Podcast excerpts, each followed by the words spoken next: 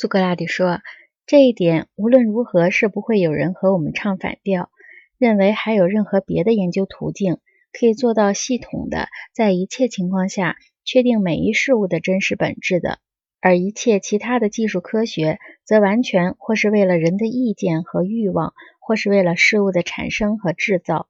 或者是为了在这些事物产生出来或制造出来之后照料它们。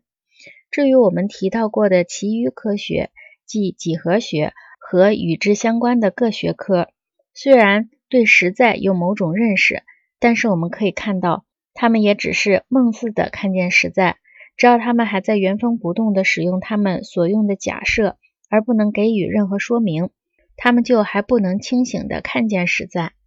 因为。如果前提是不知道的东西，结论和达到结论的中间步骤，也就是由不知道的东西组成的，这种情况下，结果的一致又怎能变成真正的知识呢？格劳孔说：“是无论如何也不能的。”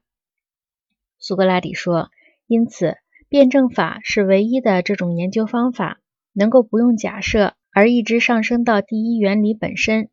以便在那里找到可靠根据的。”当灵魂的眼睛真的陷入了无知的泥沼时，辩证法能轻轻地把它拉出来，引导它向上，同时用我们所列举的那些学习科目帮助完成这个转变过程。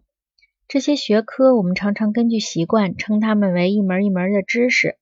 实际上我们需要另外一个自称，一个表明它比意见明确些，又比知识模糊些的名称。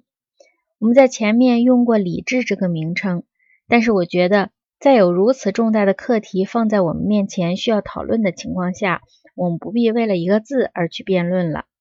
格劳孔说：“是的。”